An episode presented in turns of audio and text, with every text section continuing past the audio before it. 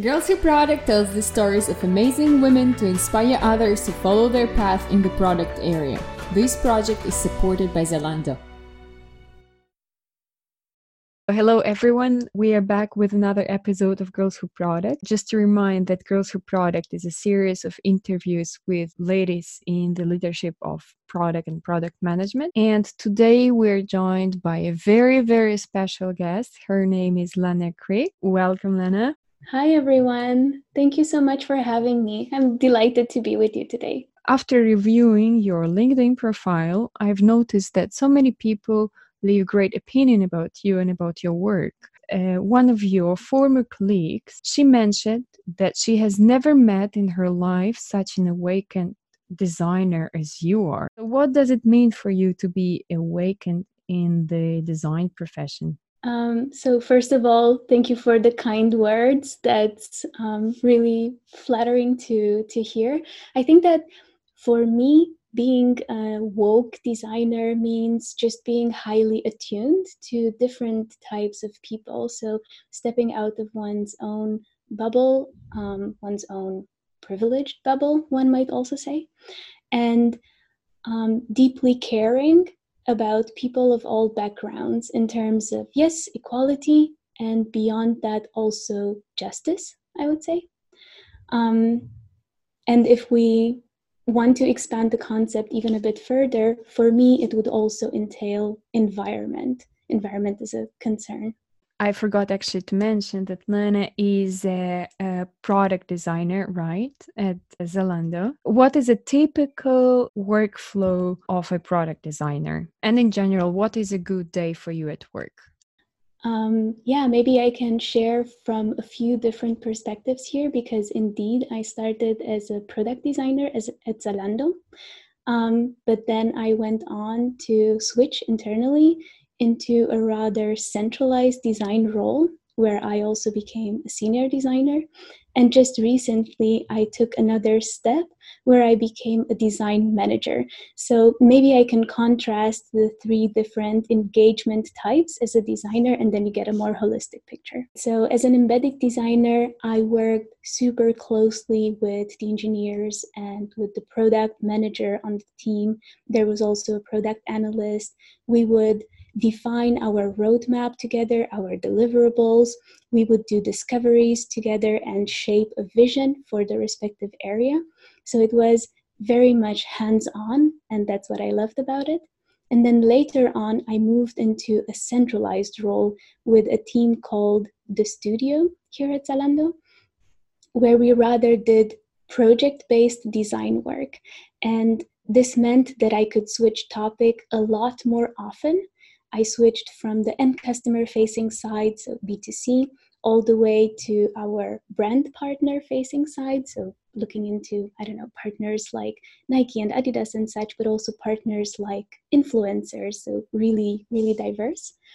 Um, here, I also became senior, and then I started more driving my own project, setting up project briefs, aligning them with stakeholders, um, things like that and of course being more responsible for the impact of my work and now very recently it so happens that i got to lead this studio team so i'm the team lead on one hand for this area and i'm very um, happy and proud to to be working with such amazing colleagues and on top of it all, I also have a responsibility as design operations manager.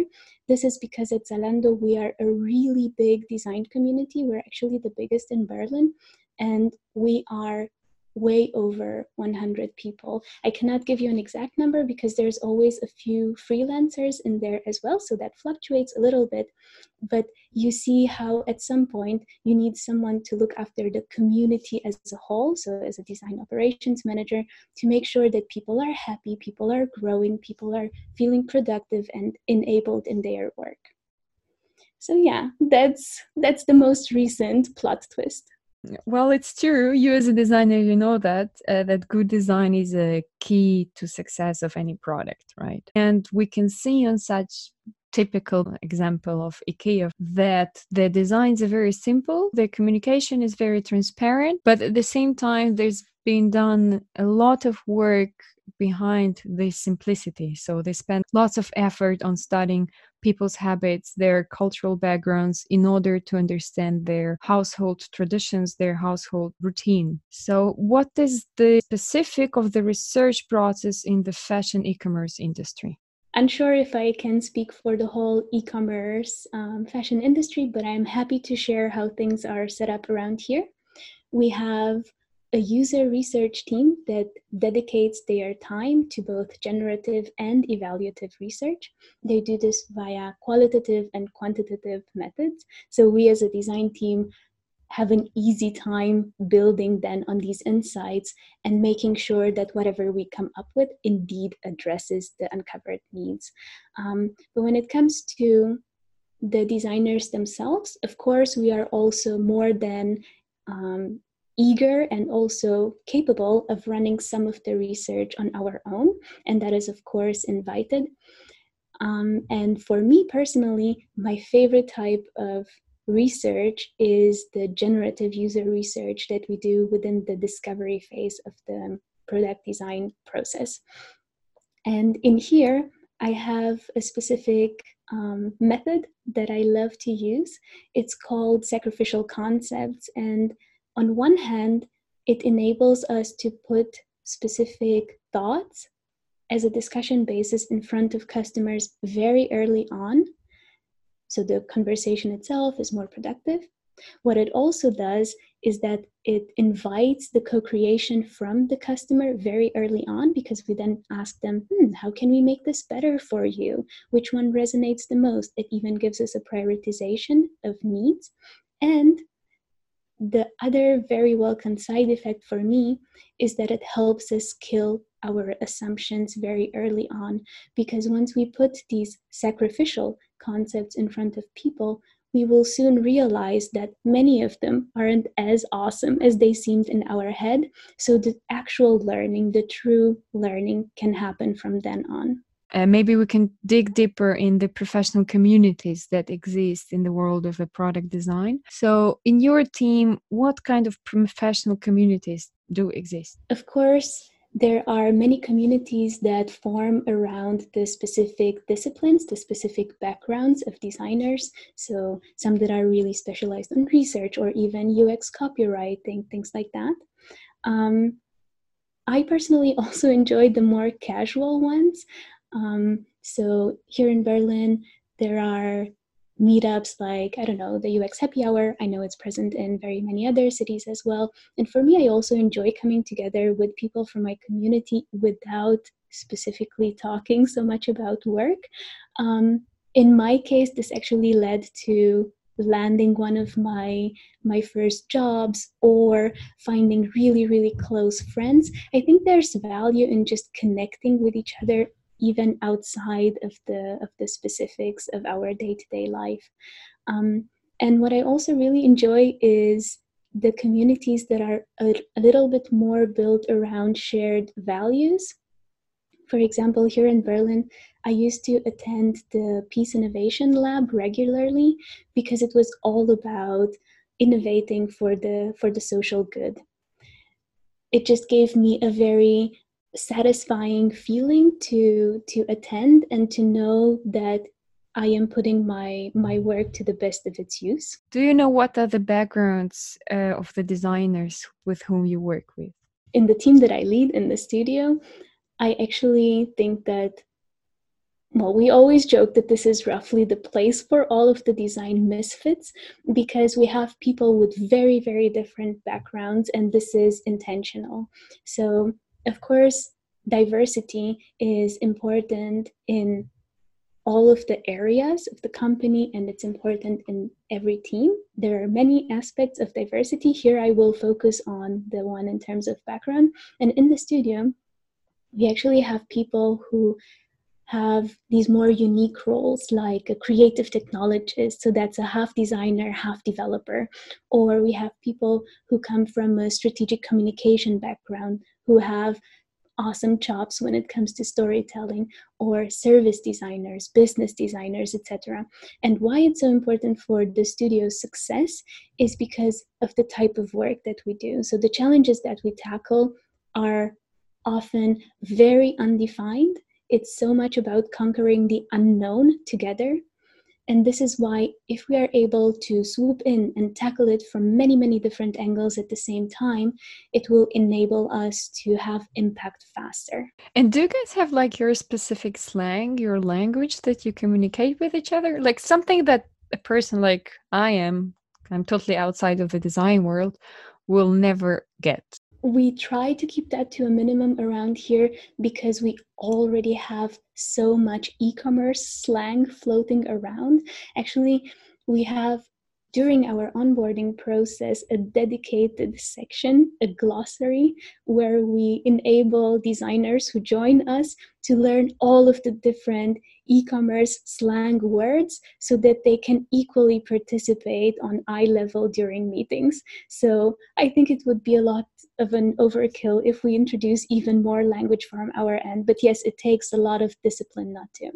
And for example, if you guys go out together for beer after long day of work do you still use this slang this kind of type of dialect uh, between yourself or? Yeah i think unfortunately it infuses every aspect of our life and i must confess that sometimes i even take these internalized slang words with me into my private life and i find my partner sometimes looking weirdly at me and not being able to understand so that's when i realized that i need to dial back a little bit yes how much art is in UX design? From my point of view, there is quite little art in product design. I'm sure that this would be different for different product designers, but in my case, I have a formal background in behavioral economics and I pull a lot from that. And what I find most useful to pull in from this formal background is a deeper understanding of the irrationalities that people have, the different biases that we bring to the table, the different motivations that we have, the different needs, the basic needs that everyone um, carries around with them. So, the deeper I understand that, the better I can tailor my um, solutions to keep all of these aspects of being human um, in mind next question is about being human and specifically about the empathy in your profession. As you said, you deal a lot with customers and their behaviors. Uh, so it implies that you should have some empathy for people's lives. However, there is such a problem that the more you work with people, the less compassionate you might be about their feelings. Doctors, for example, they face this problem after many years of, uh, of medical practice. For those who are dealing with customers on daily basis, uh, how not to get lost in the Excel files and all this business analysis and maintain this feeling of compassion of human being in, inside of you towards your customers um, so empathy is definitely one of the buzzwords in design. And indeed, I do believe that it's an important core capability of being a designer. And to me, I would like to unpack the concept of empathy here so that we can have a more discerning conversation about it. So, to me, empathy on one hand is yes, feeling with the other. That would be emotional empathy, but it's also thinking with the other, and that would be more cognitive empathy. And as you rightfully pointed out, there are certain roles, certain types of jobs in which emotional empathy plays a huge role. So, as you mentioned, doctors, for example, who at some point need to find ways to compartmentalize and shield themselves right from the from the day-to-day suffering that they sometimes experience I think that when it comes to product design, the heavy lifting is on the cognitive empathy side of things. We need to make sure that we thoroughly understand what is going on, what our customer is trying to achieve, trying to get done, and make sure that our solution lends itself as smoothly as possible to that. So I don't want to fully de- deny or diminish the role of emotional empathy within design. I think it's very important as well because it's what helps us really connect on a human level and really motivate us and drive us to find a really good solution once we uncover a customer pain. But I think that the quality of the solution itself will then arise from the rather cognitive empathy. Unfortunately, we do not have so much time to talk more about your, uh, let's say, the specifics of your profession. That's why I would like to switch topic and talk a little bit more on your personal life. Fairly enough, you could be called a citizen of the world, but let's open a little secret uh, to people who are going to listen to this podcast that originally you come from Romania if I'm not taking by mistake. Back there, when you were still studying for your bachelor's in international economics, you were awarded the scholarship for outstanding students by the Romanian Ministry of Education. Wow. So, do you remember the day when you received this happy news and like what was your reaction? I do remember the day. Um, of course, the nerd in me rejoiced at the at the recognition of my hard work. But actually what made me really happy was knowing that from here on out a lot of doors would open to for me moving forward. And um, some of the doors that i was very eager to open at that point were international study travels and things like that. And indeed i was very lucky to um, be accepted into several programs, one of which was then my master's in, in Germany. But another thing that was a little bit more short sighted that also thrilled me about it is that with this scholarship, with this recognition that I received, I was able to not work um, for a while during my studies because I didn't need to support myself in that way. And I could focused a little bit more on connecting with both the people that I was enrolled with in those studies and also the city that I was in. It's actually a Transylvanian city. The name is Cluj.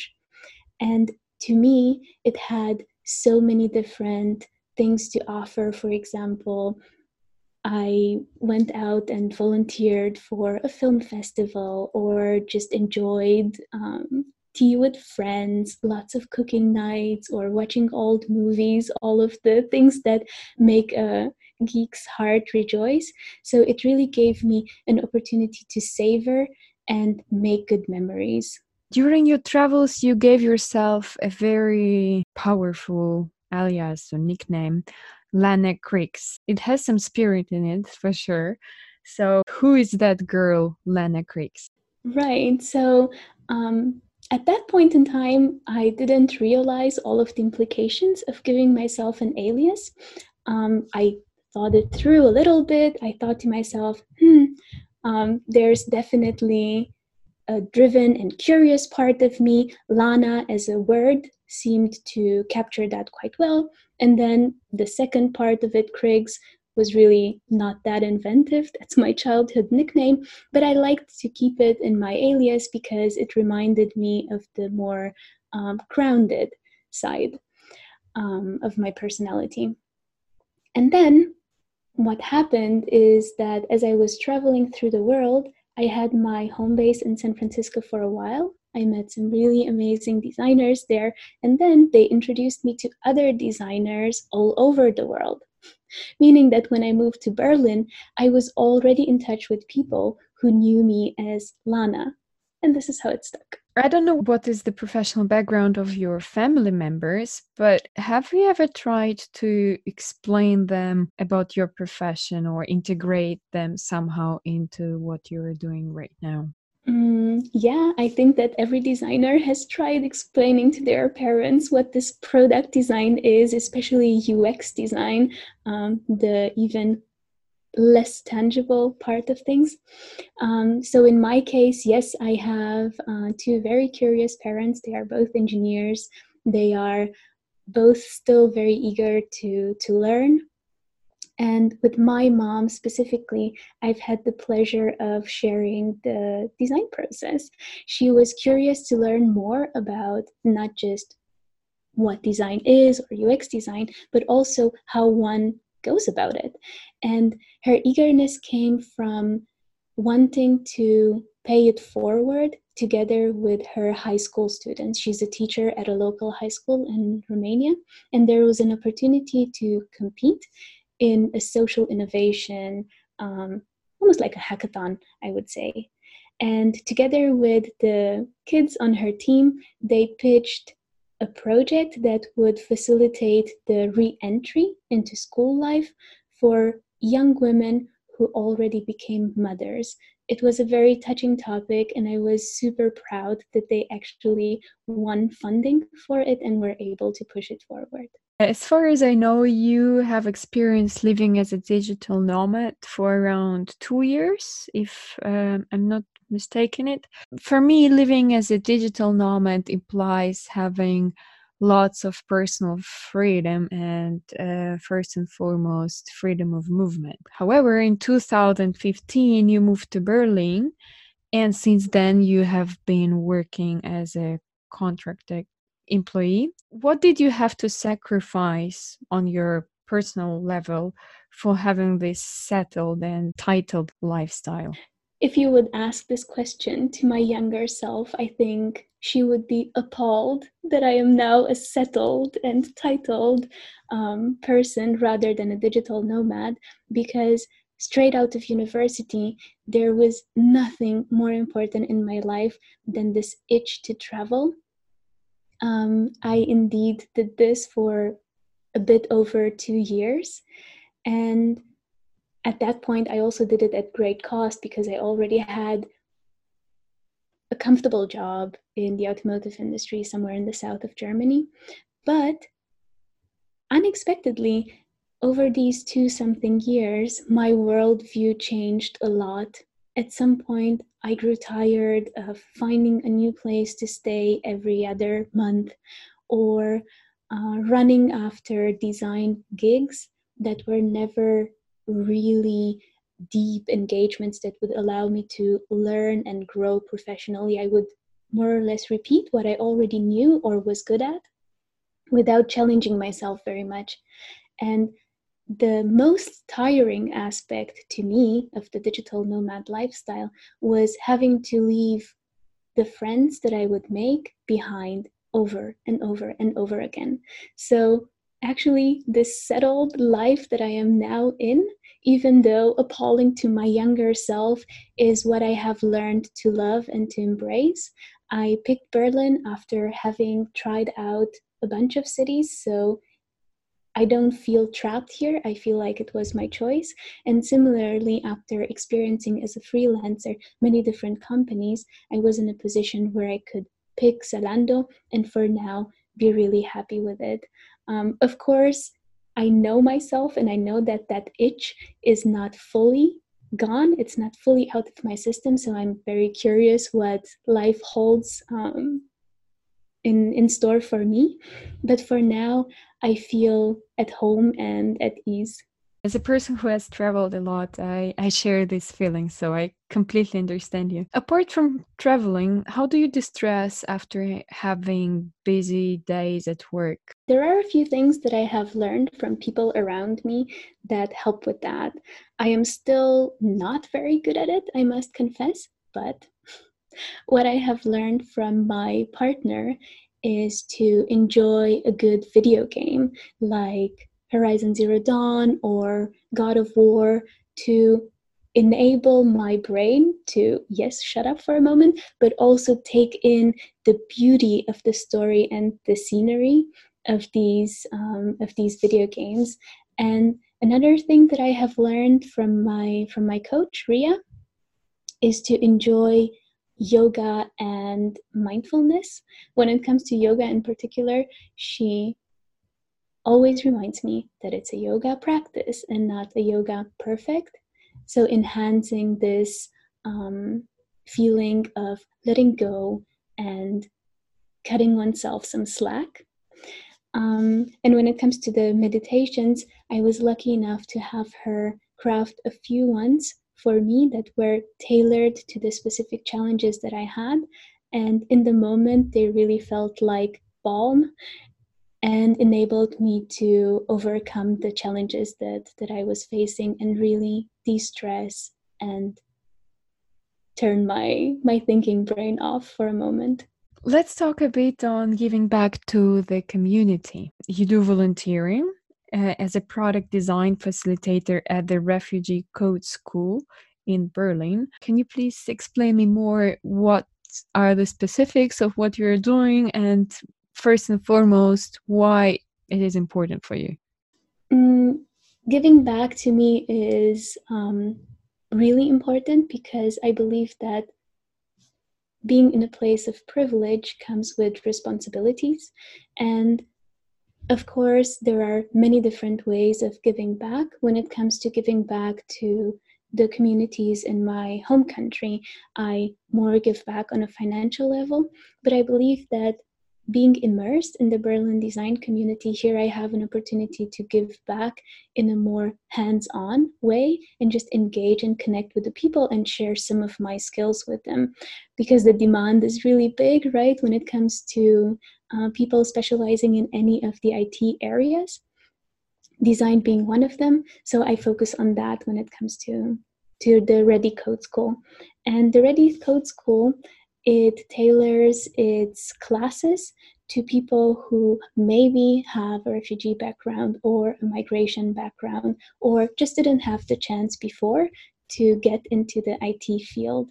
And what I do with them at the beginning of almost every semester is having a crash course into design where they learn about the different stages of design and do this in a hands on manner, where as a team, they need to decide on a customer problem that they care about, that they want to solution for via the work that will follow then in the ongoing semester.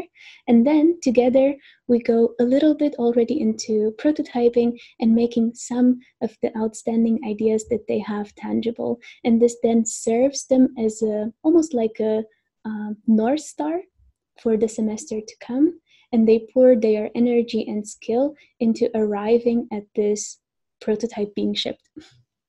And do you remember any delightful student that you probably had in your in your class that really impressed you and you thought, "Oh, that guy has a great talent for for that." So actually in the in one of the very first semesters where I facilitated um, the semester begin ceremony, there was one particular team member who wanted to create a website for a catering business. Turns out that the catering business was fueled by his mother's experience and love for cooking. And then, yes, this became true. And then a few years later, I was hosting another workshop. This time it was at the Impact Hub here in Berlin because the Impact Hub, um, um, they are focusing on um, entrepreneurs from rather the social innovation area. So I was running a design workshop there, sharing my my knowledge and tools, things like that. It turns out that I was then able to um, request the catering via the student that I was um, that I had met at ReDI School years earlier. So that was such a beautiful story of closing the loop and staying in touch and being part of someone's uh, story here and there. It might not be um, a big part, but it's beautiful to see how we can touch each other's lives in, in in these ways let's maybe talk a bit more about circular design as far as i know you're a great advocate of a circular sustainable design. So what does it mean for you to be circular in design thinking? Um, yeah thank you for bringing this up. This was actually um, one of the main reasons why I was initially hesitant to join the fashion industry. Um, the fashion industry has a very poor track record when it comes to the harm that it does to our environment. It's highly polluting. And I was seriously wondering if I should take my experience and skills and put them into this specific area, amplifying the problem um, that was already existing.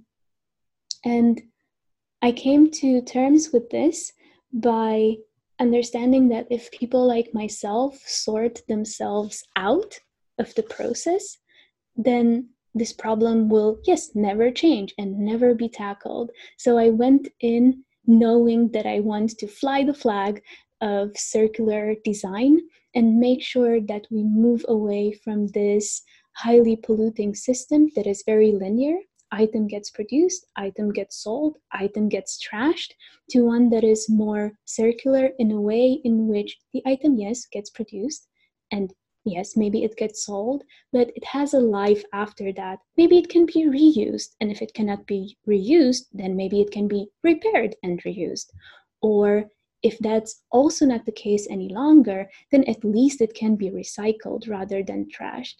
So, this is to me the big difference that circular design brings to the table, thinking beyond the purchase moment and taking responsibility for that.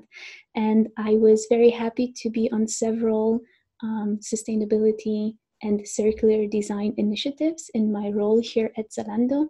And recently, we also launched one of the um, platforms on which customers have the opportunity to also buy secondhand fashion items, pre loved items, and give a second life to them rather than continuously um, polluting the only planet we have.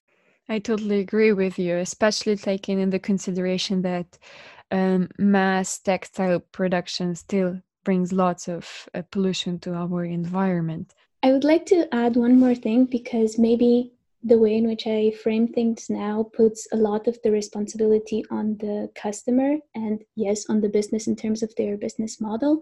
I think that it's not the customer alone who should drive this change. I believe that there's plenty of things that companies can do and should do.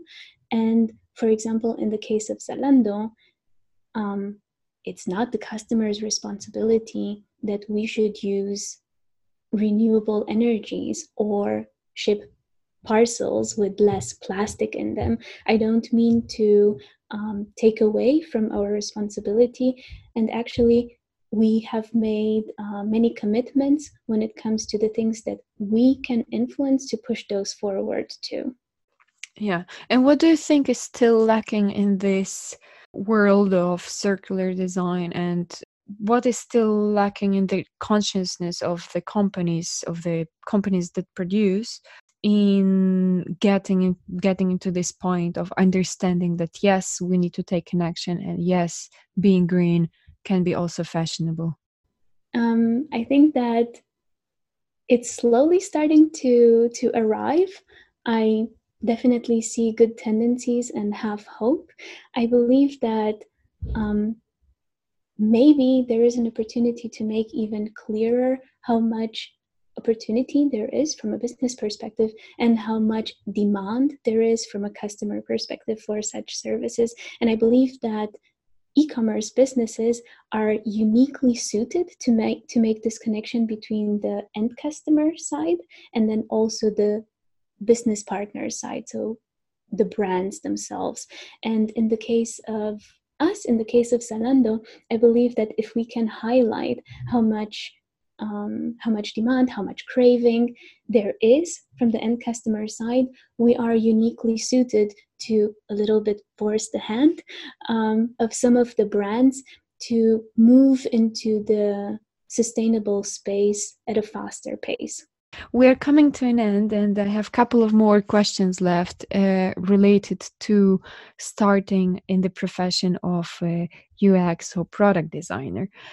For those who, for example, are now trying to get into the profession or, you know, are exploring this area as a potential professional area, uh, what is the way for these people to build their UX design portfolio that actually works on practice?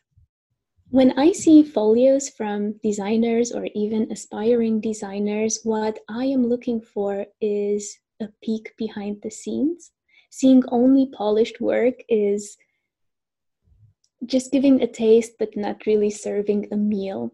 So, in order to make to make it clear what your design approach is, what your values are, what you stand for, it's important to also include some raw artifacts that show the behind the scenes work that you did. And we all know how the ideal design process should look like, but the reality is never as neat as that. So, what makes a portfolio really interesting for me to explore is being able to understand how did you as a designer or aspiring designer navigate these uncertainties? How did you make the most of what you had? Maybe some designers are working in lower maturity companies or just don't have the luxury of so many specialized functions around themselves, like user research and copywriting and things like that. That's all fine as long as I can see how you achieved the most with what you've had.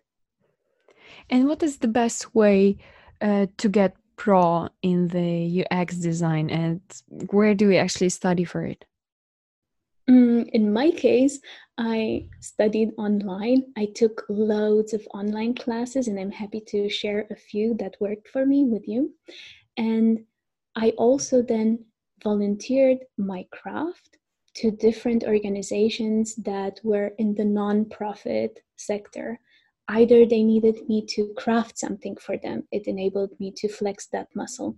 Maybe they needed me to facilitate certain sessions also fine. What i personally steered away from were unsolicited redesigns of big established platforms but much rather wanted to do something in the real world yes for free but hey at least for a good cause what helps you to stay up to date in your profession and to keep track on the new new trends in the product design um, so as mentioned earlier i enjoy going to meetups here in berlin from time to time i also um, have a few mentees. My mentees are very well connected, so they also help me stay in touch. So that's some reverse mentoring that's going on there that I'm thankful for and there are a lot of blogs and good podcasts out there. Especially podcasts work really well for me because I can listen to them on my way to work and from work. And by now, it is almost like a ritual that I enjoy every day. I'm sure we will bring this list of recommendations from you in the publication of the interview. So our listeners would be able to check this list online. In the meantime, I have two other questions left. One of them is how do you balance your activities instead of just separating them? Yeah, you definitely put your finger into the wound here. Um, I'm not very good at it yet, but um, forced by the situation of being both a team lead and a design operations manager, I needed to learn how to unlock these here comes the buzzword synergies between the tasks that I work on. The challenge that I am facing in this dual role as team lead and interim design operations manager is that there is so much context switching going on. And if I wouldn't optimize for the smallest amount of it, I would be scatterbrained all day long. So, what I do here is color code my whole calendar with the different topics or projects that I'm currently pushing, and then make as many uh, blocks stick together as possible. So it's almost like gamifying my calendar a little bit. You know, you always need to see the playful side in things in order for me to be able to stay focused throughout the day and also throughout the week. I try to have a maximum of three big chunks, three big projects that I push every week. And else I defer things, I realign them. At the end of every interview, we ask the ladies to give some advice for the ones who want to enter into the product profession but are afraid to do so. So maybe you could give some encouraging words to them. Of course. Um, I believe that one doesn't need to feel that she is ready to do something before doing it. I often receive this advice that, you know, I should just be more confident. And it didn't work for me at all. What worked for me was chunking bigger goals that I had. For example, yes, getting into the industry, into smaller tasks, really tiny tasks at times, and going after these one by one. And what it enabled me to do is to keep moving and in moments of doubt to at least be able to look on a specific track record of things that yes i had completed until that point so that my inner imposter syndrome wouldn't take overhand. I wouldn't feel that much like a fraud given that i had at least accomplished a few objective things. To sum it up in the words of princess leia from star wars I would advise you to not wait to be confident until you attempt to take this step. Thank you, Lena, for being with us. It's been a very interesting experience, I'm sure, not only for me, but also for our listeners. Thank you so much for having me. It was a pleasure.